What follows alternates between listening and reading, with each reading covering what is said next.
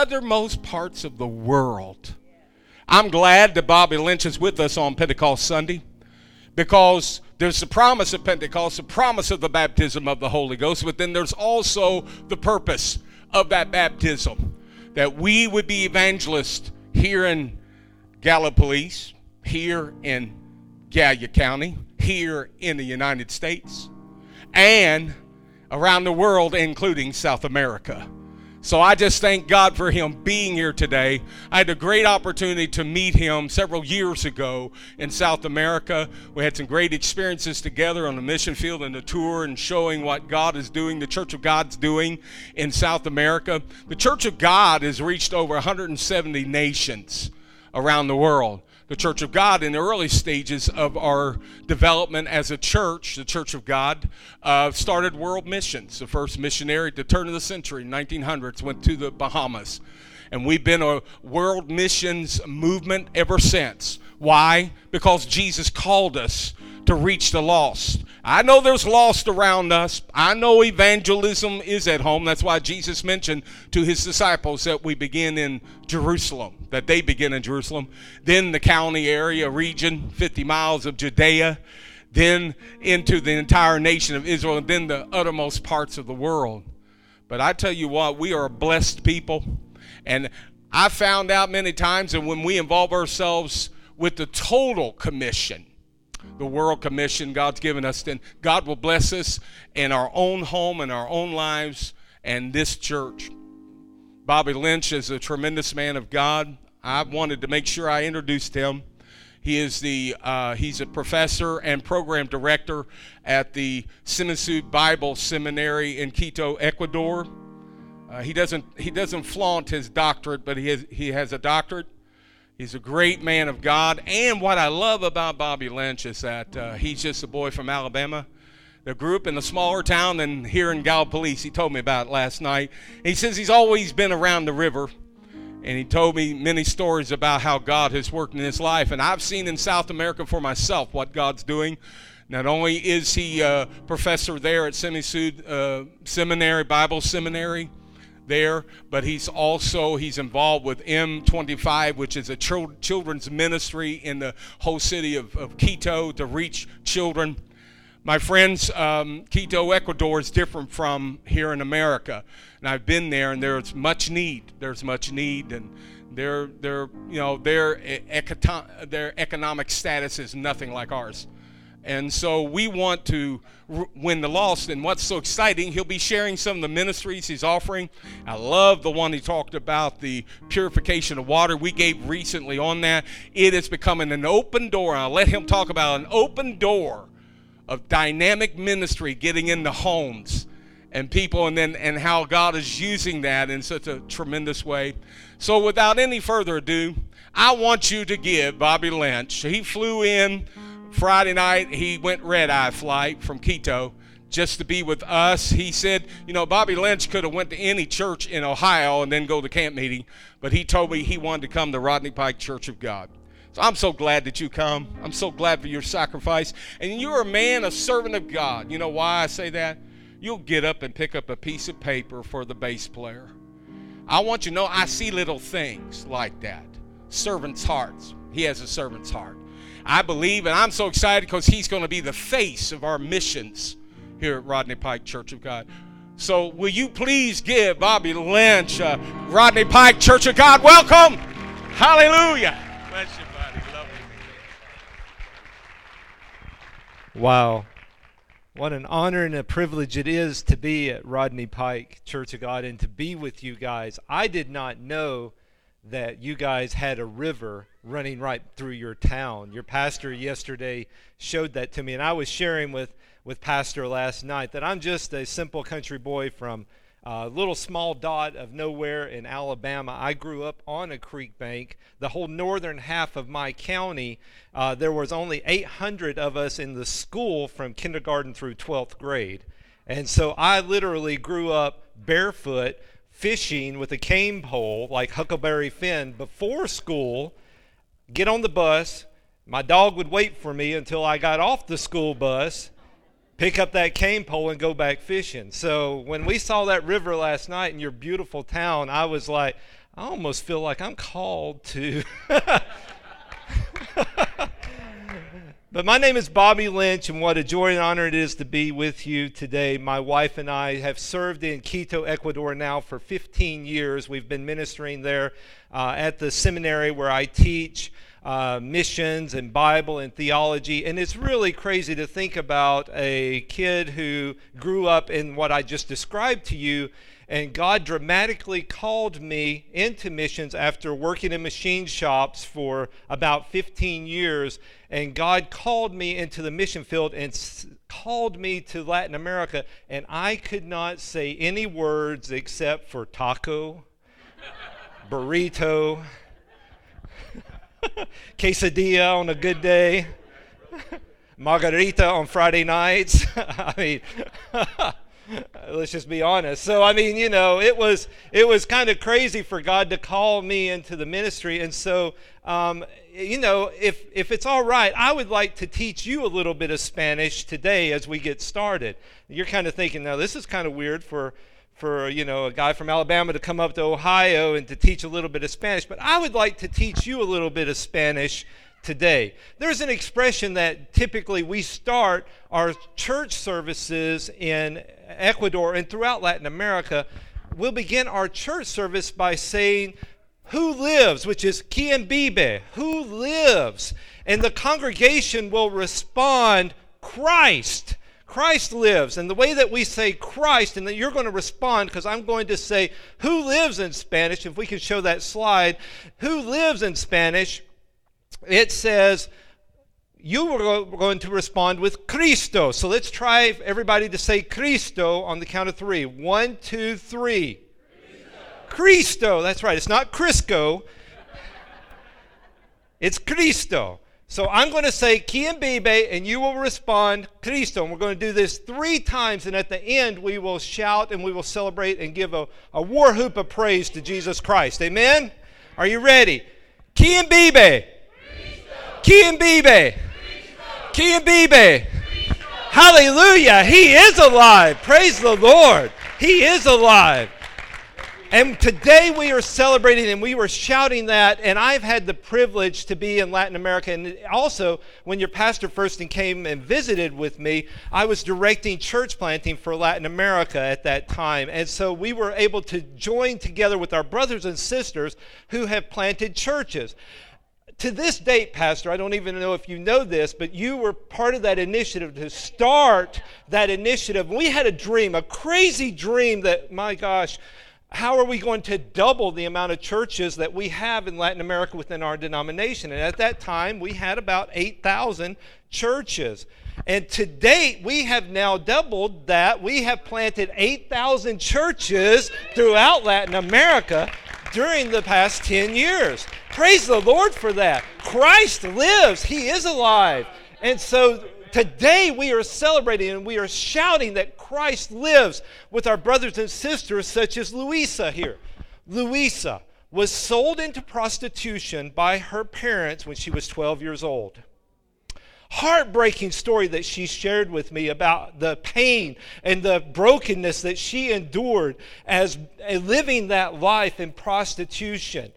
But one day, while she was working on a corner, there was a Pentecostal preacher on the other corner who began to preach about the saving, delivering power of Jesus Christ and how he could take all those things that were broken, renew them, restore them, and make them whole. And Louisa found Jesus that day, and he healed her of her woundedness, healed her of her brokenness, and called her into ministry, and she planted a church.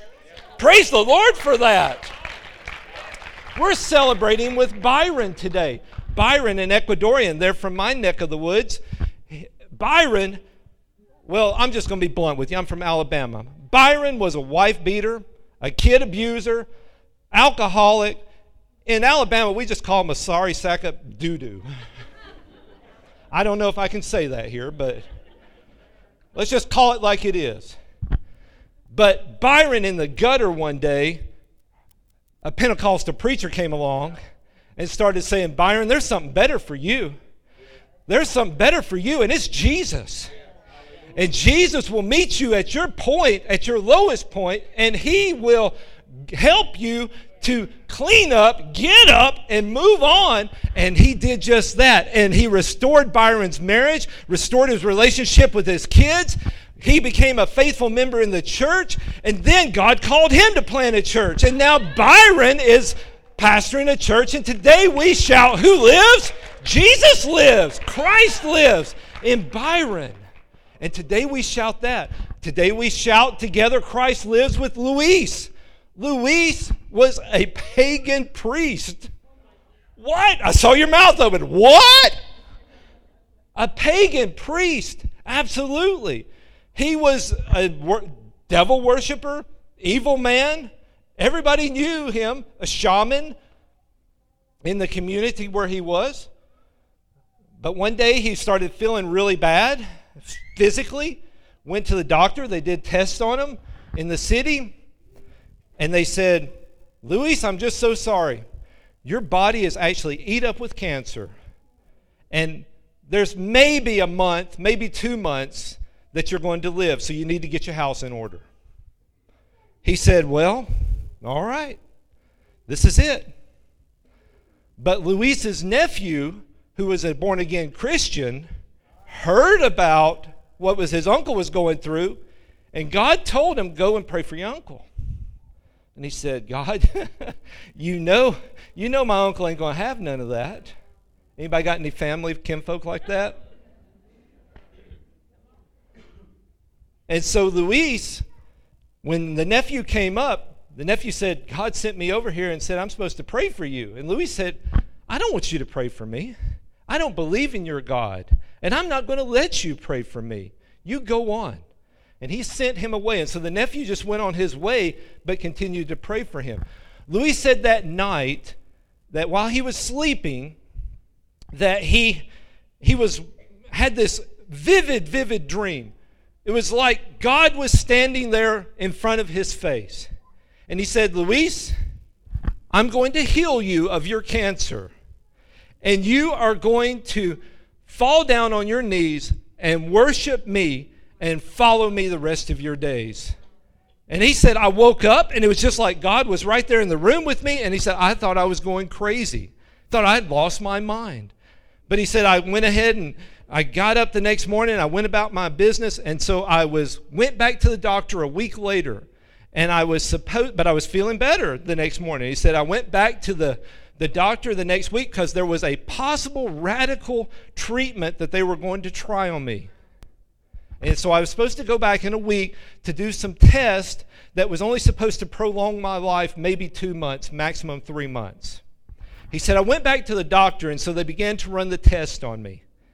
He said, the doctor came back in there he said, We need to run some more tests. They ran more tests. They pulled more blood. They began to do x rays and they began to do all type of other studies. And after a full day of studies, the doctor came in and he said, Luis, I don't know what happened. But we have done every test, and there's not a cell of cancer in your body anywhere. Something happened between last week and this week, and you are healed. Luis said, I fell on my knees in that doctor's office, and I said, God Almighty has reached down and healed me. And I today dedicate my life to Him. And I will praise Him. And I will serve Him all the days of my life.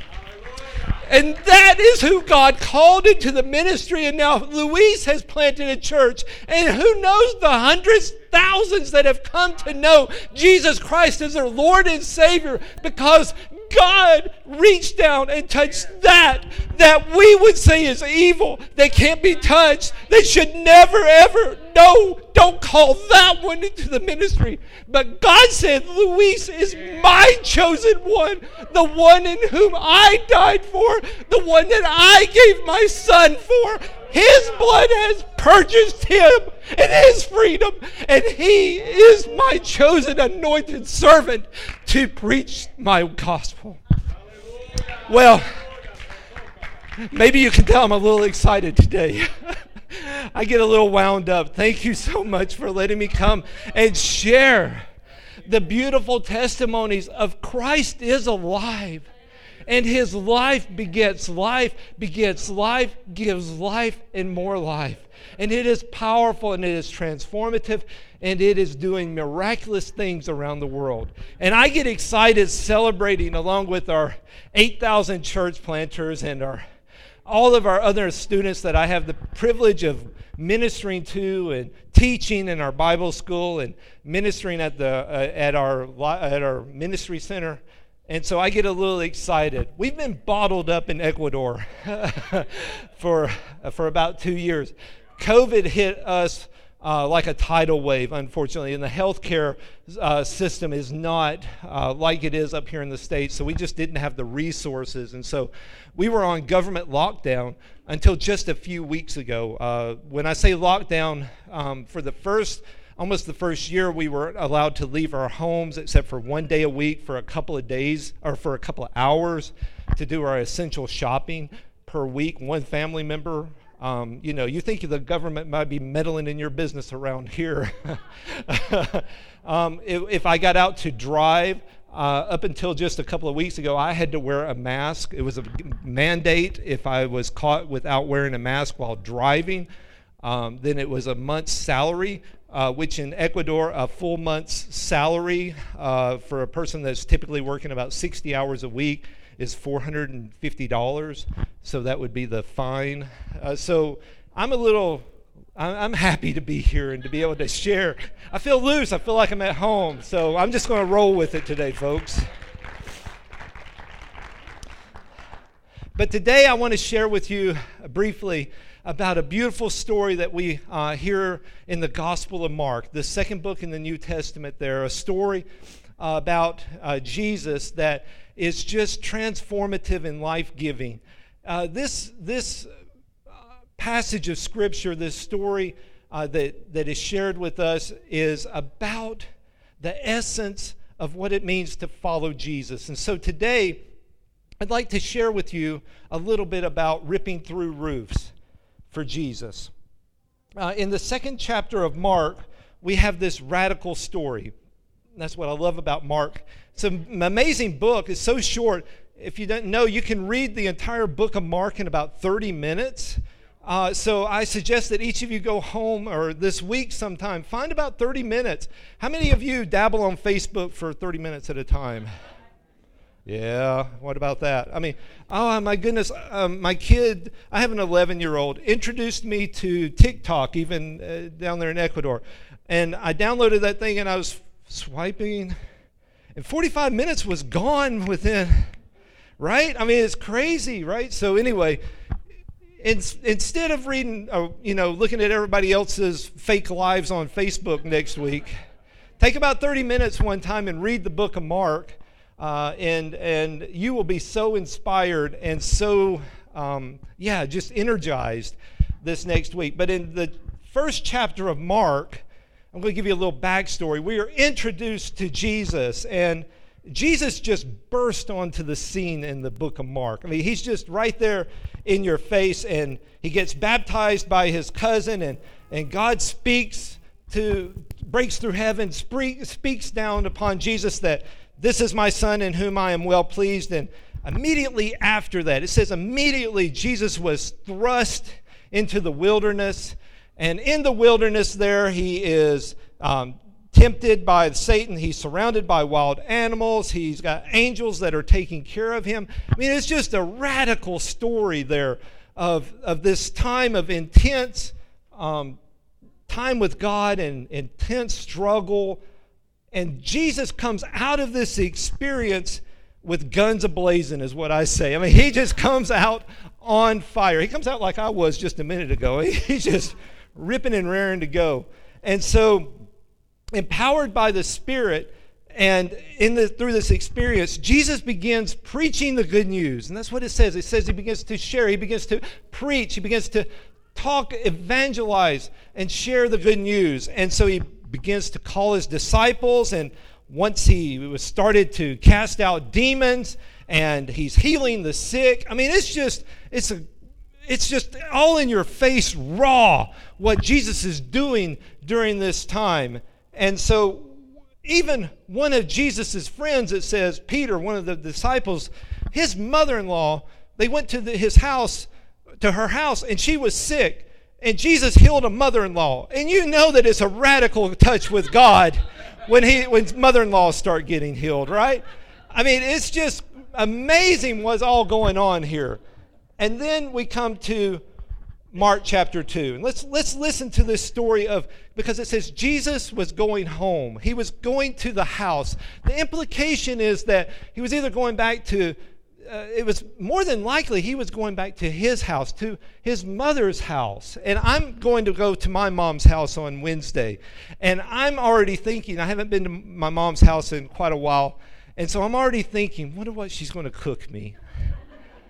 You know, when you go when you go to mama's home, right? When you go home to mama, she she's not going to cook you something you don't like. And I ain't going to have to lift a finger. Mama's going to take care of me. And so we had this picture of Jesus going home. And so let's listen to this story of Jesus going home in Mark chapter 2 beginning in verse 1.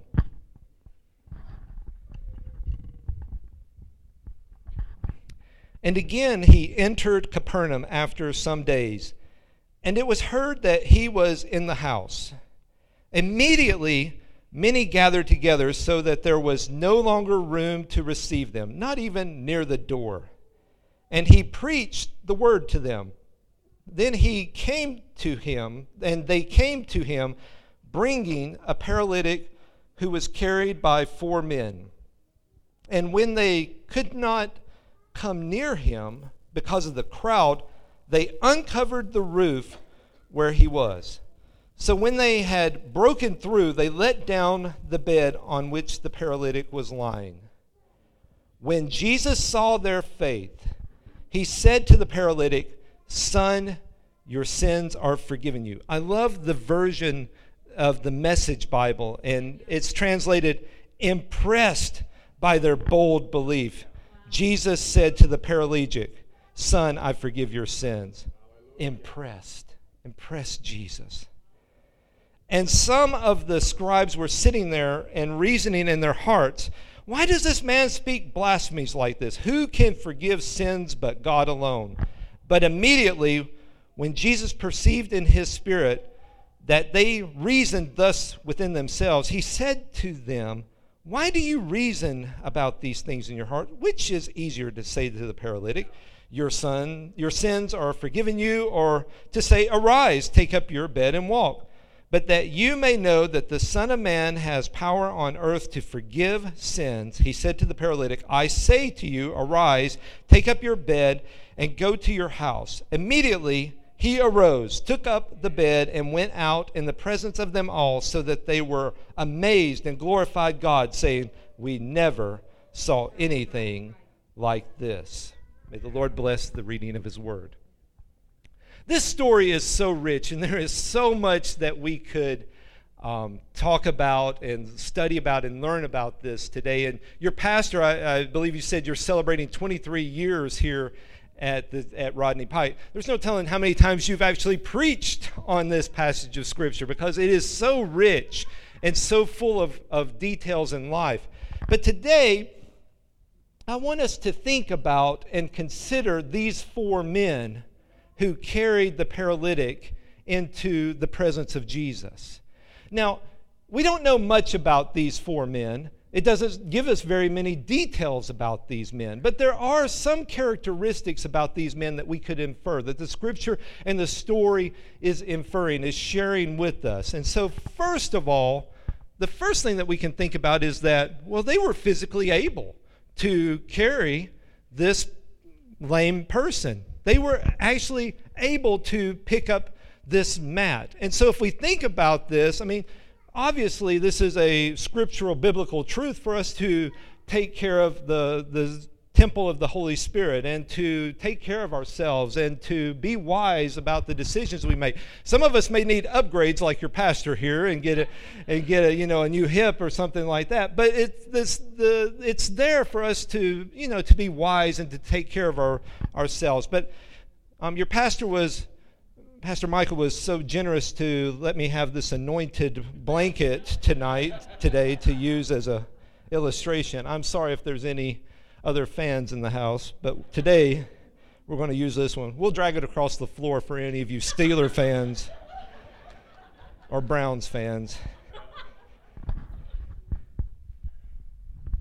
But let's think about this first of all. You know, so we've got four men, and they were physically able to actually, if there was a lame person lying on here, to be able to get it from point A to point B. So that's the first thing. But then we also have to think that, well, they were working together. There was not a lone ranger. There wasn't just one person that said, well, I see this hurting person, so, so come on, let's me and you go meet Jesus. And they're dragging, I would be, if, if I were to do that, I'd be dragging this poor person across, and then they Jesus have to heal him of a headache because he's bumping his head all along the way, right? So there's something about working together that is another kingdom principle. Mike, if you'll help me here, so I'm, we'll just let grab a corner right there. no, no, we're not going to play the lame man. I don't want to throw my back out today. So, so now we can consider. Let's consider. Okay, we're we're in unity here, and we're going to work together to get this lame person who's lying on this mat to the presence of Jesus. And so together we are going to get this person and carry them to the presence of Jesus. So we have this unity that we have to be walking toward the same goal, right? right? We, we have to be kind of in the same mindset that we'll change, we'll change sides. That Jesus is over there, we're over here, and we've got to work together to get this lame person into the presence of Jesus. Now, what's going to happen if suddenly I read this this new book that just came out, and it's it's everything on the on the Christian websites. Everybody's got to read this book, and so it's saying, well, to get somebody into the presence of Jesus, you you should be going this way. But Micah, he's been watching those YouTube videos. And he's thinking, no, it, I need to be going that way. And so he takes off that way, and I take off this way. What happens to this poor lame man right here? Caught in the middle, all confused and twisted and all kind of in a bad shape because me and Micah here can't get on the same page about how are we supposed to get this person to Jesus. And so we end up creating more problems and division even and this lame man is just like, man, I'm laying here hurt, broken. I need to be, I need a touch from Jesus, folks. I need to get in the presence of Jesus. But unfortunately, many times we often have this Lone Ranger mentality of, well, I really think it needs to be this way, Pastor. And you're thinking, no, I think it needs to be that way. And all the while, Jesus is just over there waiting for somebody to be brought into his presence because they're hurting and broken over here, and we just fussing and fighting amongst ourselves. Now I'm a missionary. I can come in and step on toes. So, thanks, Micah. So, the first thing that we can kind of see is that there's got to be some unity. There's got to be some kind of coming together like these men did. And there's got to be this singularity of, okay, this is the way, this is the vision, this is the way we're going. And let's all join together because working together, we are stronger, better together than we are trying to be individual and just going our own routes and our own ways. And so that's just the kingdom principle that we immediately see highlighted in this story. The second thing is that we can see that they were mentally strong. What do I mean by that? They were, they were able to think through obstacles and they were able to overcome challenges. The story here shares that Jesus has come home. And I don't know, but I'm going to be honest. When I go home on Wednesday, I'm turning my cell phone off. I'm wanting to go home. I'm just wanting to sit down with my mama and talk and share with her about the great things that God is doing in my life and in the ministry. But I'm not wanting a crowd to come over. But the scripture says that a crowd came over, found out he was in the house, and so the crowd just came and they filled up the house so much that these people trying to get this hurting, lame person into the presence of Jesus, they couldn't go through the door. There wasn't even room to get through the door. It reminds me of an indigenous church that I visited a, a couple of years ago. We drove on a bus for two hours down to, into the middle of nowhere. Pastor, I'm sure you've driven on these roads before. You, you, you drive and drive. And you were telling me about some of the gravel roads around here that you can get lost and you can just, you're, you can go. Imagine that. You're driving on a gravel road for about two hours to turn to the left on a pig trail, literally a pig trail. And I'm like, this bus, how are we going to get this bus on this pig trail? And I had a group of pastors with me. And so we drove on this pig trail for another 30 minutes with this bus four, four wheeling up through the middle of nowhere. And when we arrived, we came to a cow pasture, and in the middle of the cow pasture was a building about this size. And I kid you not, there was not standing room in that building to hear the preaching of God's word that day. So much so that people were standing outside. People were pressed up trying to hear through the windows. They were leaning through the windows. And so that's the image that I get is that there, there was not even room for them to consider going through the front door. And so these men had carried this lame, hurting person into the, you know, and they got to the door, and what did they do? Well, I did my part. I tried. Uh, this is going to be a little inconvenient, folks. I think why don't we just come back next week? We'll try. We'll try again next week. Surely Jesus won't mind if we try next week. Or I don't know. This looks like a lot of work, folks. No, it says that they they were like, well, we can't go through the front door, and we can't go through a side door. Looks like we're going to the roof, boys. Let's go. And so they they found a way and they got up and they got up on the roof. And so there's this thought process of okay, maybe we can't do it the way that it's normal or it's always been done, but Lord, give us a spirit of creativity and innovativeness to where we can think outside the box and we can and we can instead of looking at the problems and looking at the obstacles and just naysaying and just getting frustrated instead give us that inspiration and give us that mindset to think okay how what can we do? The holy spirit inspire us to do more and to be more and to do great things in your name. I told you just a minute ago about my son, who I have an 11 year old. When I was 11 years old, I was sitting probably on that second row right there. Um, my parents had me in church every Sunday morning, every Sunday night, every Wednesday night. Friday night for rehearsal or for singing, cleaning the church on Saturday. I mean, I grew up in church. I think I slept more under a pew than I did in my bed. That's just the way it was. But I've got an 11 year old that that ain't working for his generation, folks. I mean, and so the way that I was taught in church was well, we got a Bible and we got a Sunday school lesson. And you learn, kid.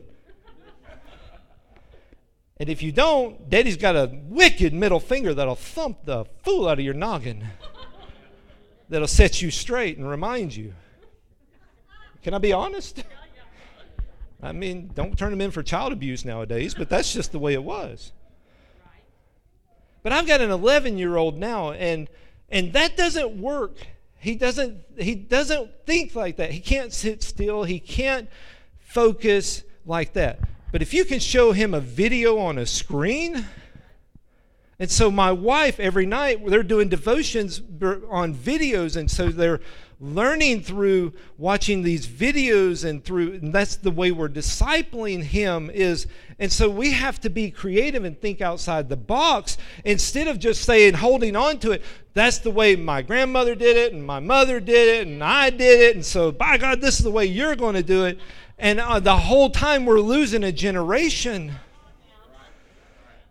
But god inspire us. Give us a creative spirit so that we can do something different, but at the same point be effective and get people who are broken, hurting, and need to be in the presence of Jesus into his presence. Amen? The third thing that we can infer from these men is that they were emotionally stable, emotionally strong. What do you mean by that, Bobby? Well, Imagine they're on the roof now. This place is packed. And they begin to dig through the roof. First of all, the people outside are looking up them up there and they're seeing somebody ripping through a roof. Now this would have been a small little uh, you know just a mud probably mud walls and it had a timbers lying across it. And so they're digging through this mud thatched roof, right? And so they're digging through it. So the people on the outside are seeing this. But then as they're digging through, can you imagine who's sitting inside? Who's sitting inside there? Jesus is inside, this popular, famous evangelist who's doing miracles and famous throughout the whole area. Who's there with him, the scripture says? The scribes, those religious elites those people who are religious and formal and they've got this God thing figured out. And they're looking up and all of a sudden mud and dirt is falling on them. Well, bless God Almighty. I've never. What, what are you going to do, Jesus? What are you going to do, Mary? I, I can't get my robes dirty. I can't get my beard with dust in it. How foolish they would have looked in the world's eyes. Think about this. How crazy, how radical this would have looked to the religious establishment of their day to, to have seen four men digging through the roof and into the presence of Jesus. Leah, can you imagine right now? We're in here, this place is packed, and somebody's up on the roof with a chainsaw trying to get somebody into the presence because the Holy Ghost is tearing it up in here. What would we do? Somebody be calling for Jimmy. Where are you at, Jimmy? Somebody be saying, Jimmy? We got we got issue up there. Handle it. Right? Security? But these men were like, all I know is I can't go through the front door. This is a broken, hurting man right here.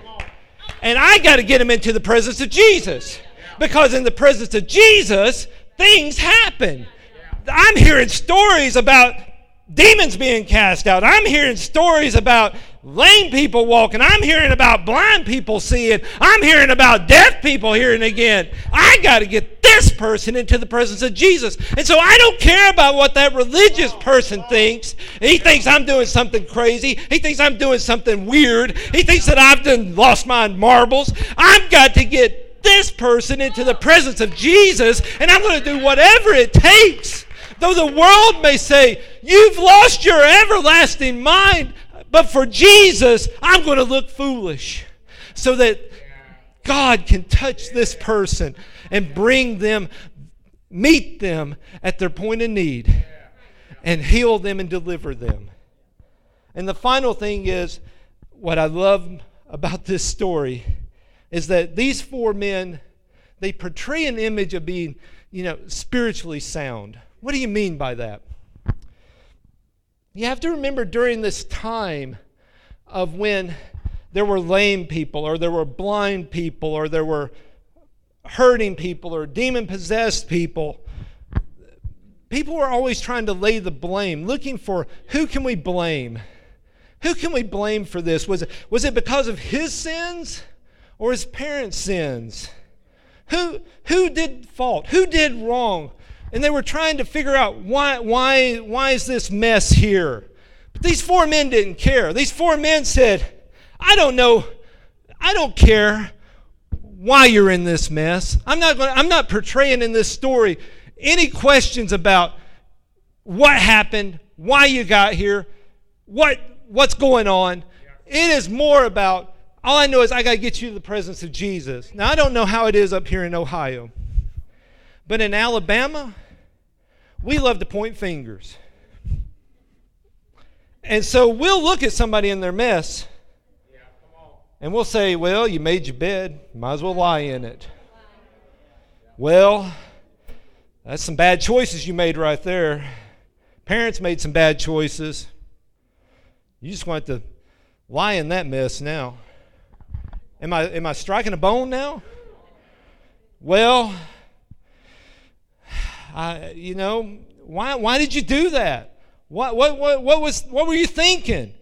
These four men, they don't portray any of that. All they say is, this person's broke, hurt, lame, and we got to get him into the presence of Jesus. Because if we can get him into the presence of Jesus, things are going to happen. If we can get him into the presence of Jesus, well, in the presence of Jesus, there is liberty. Well, if we can get him into the presence of Jesus, well, there is salvation. Well, if we can get him into the presence of Jesus, well, there's healing there. If we can get him into the presence of Jesus, well, there is life. If we can get him into the presence of Jesus, well, there is transformation. And all those old things that were behind, they're gone. They're forgotten. And Jesus will touch this person and he will make them alive and new and make it better than before. And it was this spirit that these four men possessed that impressed Jesus. We can see that these four characteristics impressed Jesus. They were physically, mentally, emotionally ready, spiritually prepared, so that when they encountered a man who was in desperate need of a Savior, they didn't turn away. They each grabbed a hold of a mat, of a corner of the mat, picked him up, carried him to meet Jesus, where his sins were forgiven, yeah. and his, he was made whole. He was made whole. And in that moment, just like Jesus, these four men became agents of hope. They became agents of hope and agents of transformation to a broken and hurting world that was in desperate need. So today, the challenge is will you grab your corner of the mat? It's a simple challenge. Man, there's how many mats, how many broken and hurting people are around us today, folks? This, this county, this city, this state, this nation, this world, broken people everywhere. And so it becomes the question will you grab your corner of the mat? Will you grab your corner of the mat? Because getting broken people and hurting people into the presence of Jesus, it changes everything. It changes everything. Just like the church planters that I was sharing with you at the beginning. What can Jesus do with a, what the world would say is broken, hurting, no good, evil? What can he do if they get into the presence of Jesus? In a world that would try to divide us and try to keep us against one another, pointing fingers and saying us versus them. In a world that would incite us to pick up stones, even and to throw and to hurl at one another or to at the imaginary other and that person or that group over there. In a world that would scream at us, You, you, you, you deserve this. You be blessed.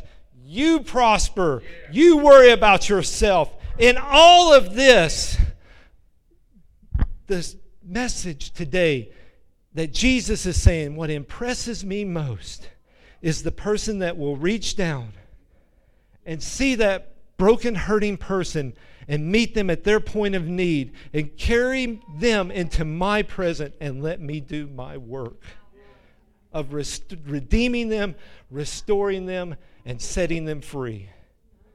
So today, let's be creative, let's be innovative, let's even look foolish to some of the things that this world would say that's you're not supposed to act that way, not supposed to be that way. Even I, I personally, I'm to the point, I don't care if the religious, my religious leaders think that, Bobby, you're a little off.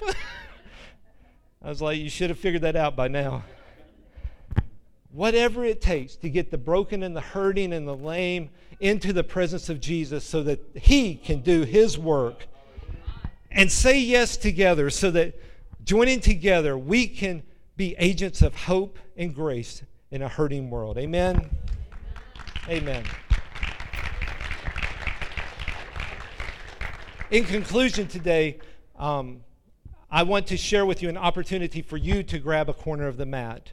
I know your pastor will share more about this through the through the coming months and everything. But in Ecuador, uh, as I've said earlier, we've been there for about 15 years now for about 10 years, we've been working with at risk families and children. And when I talk about at risk families, when I talk about the trauma that they endure, simple, quick story. We work with children who often work in the streets, who have no opportunities. One lady that is a perfect example who she was working in a market when I first met her in a typical outdoor market where you like a farmer's market where you buy your fruits and vegetables. But she would get at that get there to that market. Her husband left her and the kids, uh, little stair-stepping kids. Um, so she had to find work, and so she was working in a market, sitting on a stool, and they had long onions, peeling onions, uh, cleaning the onions uh, like green onions, those big onions that are pretty. And so she would clean about a bushel. Um, she could clean three bushels on a good day with her kids. She had her three kids working with her all day. They would work from about the the truck would come in from the farm, and she'd sit in that market from about five in the morning until about 7 p.m. with those three kids, cleaning those vegetables all day, and she could get a dollar a bushel for cleaning. So she'd get three dollars a day, her and her three kids. So that just gives you an idea of poverty in, in, in Latin America and the people that we work with, that we care for. And so we've been working there now for about, with these families for about 10 years. And one of the things that we found is working with children, they were always sick. They were always having trouble with uh, their, their stomachs, always hurting. We were doing parasite medicine and we just realized that they were having uh, stomach issues all the time, going to the doctors.